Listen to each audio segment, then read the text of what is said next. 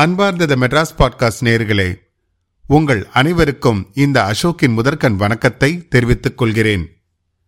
மீண்டும் உங்களை அமரர் திரு கல்கி கிருஷ்ணமூர்த்தி அவர்களின் மற்றும் ஒரு உன்னதமான படைப்பான பார்த்திபன் கனவு என்ற புதினத்தின் மூலம் உங்களை சந்திப்பதில் எனக்கு மட்டற்ற மகிழ்ச்சி.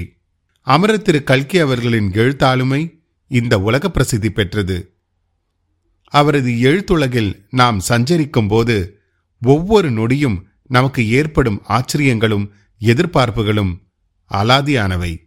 அடுத்து என்ன நடக்கப் போகிறதோ, இந்த உண்மை அந்த கதாபாத்திரத்துக்கு தெரிந்தால் அதன் முடிவு எப்படி இருக்கப் போகிறதோ, இதனால் என்ன விளைவு ஏற்படப் போகிறதோ என்ற திகில் திருப்பங்களுடன் நாம் பொன்னியின் செல்வன் என்ற புதினத்தை படித்திருக்கிறோம்.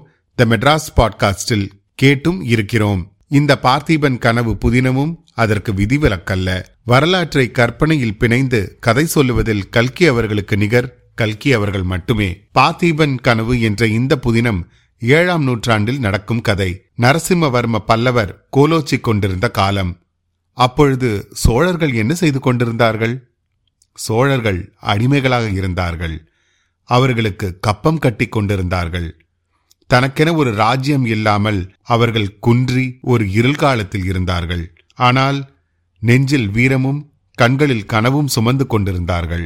மீண்டும் சோழர்களுக்கு தனி ஒரு நாடு, தனக்கென ஒரு சாம்ராஜ்யத்தை உருவாக்கி தன் மகன் விக்கிரமனை அதில் மன்னனாக ஆக்க வேண்டும் என்ற மனோரதம் கொண்ட காலம். மீண்டும் புலிகொடியை பறக்க வைக்க வேண்டும் என்று கனவு கண்டு கொண்டிருந்த காலம். அந்த கனவே இந்த பார்த்திபனின் கனவு. தேசப்பற்றும் காதலும் கலந்திருந்த ஒரு மகா காவியம்தான் இந்த பார்த்திபன் கனவு. கடைசியில் வென்றது காதலா தேசப்பற்றா? அதை நீங்களே கேட்டு தெரிந்து கொள்ளுங்கள்.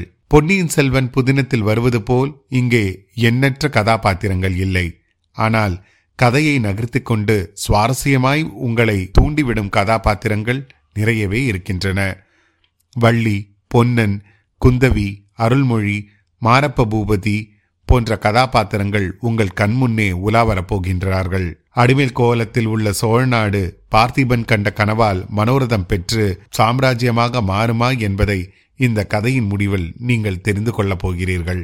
வாருங்கள், விக்கிரம சோழன் நமக்காக உறையூரில் காத்து கொண்டிருக்கிறான். அவனுடன் சேர்ந்து இந்த சோழ தேசத்தில் நாமும் பயணிப்போம்.